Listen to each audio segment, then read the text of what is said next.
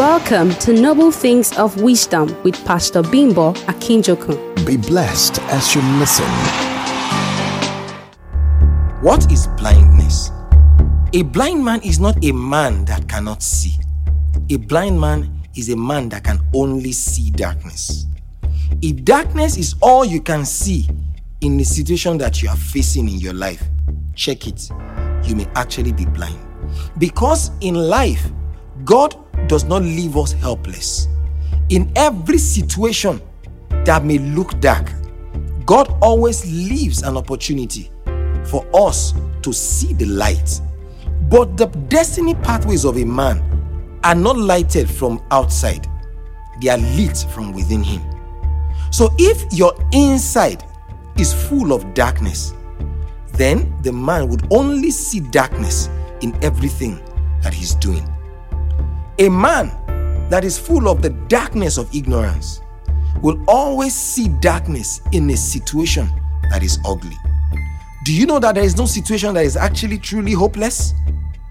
Oh, Genesis chapter 1, verse 1 and 2 describes the situation of the earth. But it says that God spoke and there was light, even though everything was full of darkness. If you can see beauty out of a situation, God will make it available unto you. But if darkness is all that you can see, you are most likely to be stranded in life. Instead of assessing a situation by only what you can see, assess the level of knowledge or light that you have on the inside of you.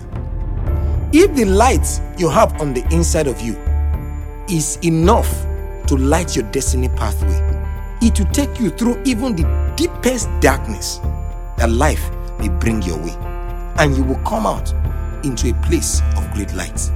But if the darkness is inside you, even at noonday, a man that is full of darkness on the inside of him will still stumble. I pray that God will light the path of your life for you. But you have to light yourself from within. God has not left you stranded. God has not left you helpless. The limitation that you're experiencing is as a result of your ignorance. If you would light your heart with the knowledge of the truth, the pathway that God has ordained for you will become clearer and you will get there in the shortest possible time. I pray that this week, the relevant light that will light your heart, God will make it available unto you in the name of Jesus. Go into the week and encounter light for your prosperity in life. In Jesus' mighty name, amen. You have just listened to Noble Things of Wisdom with Pastor Bimbo Akinjokun. This conversation continues on Facebook and Twitter. Simply like Bimbo R. Akinjokun on Facebook or follow at Bimbo Akinjokun on Twitter. Questions and comments, please call 0809 533 8612 or 0805 901 0005. Remember to tune in next time. God bless you. This message is brought to you by the friends and partners of Hill City Inspiration House.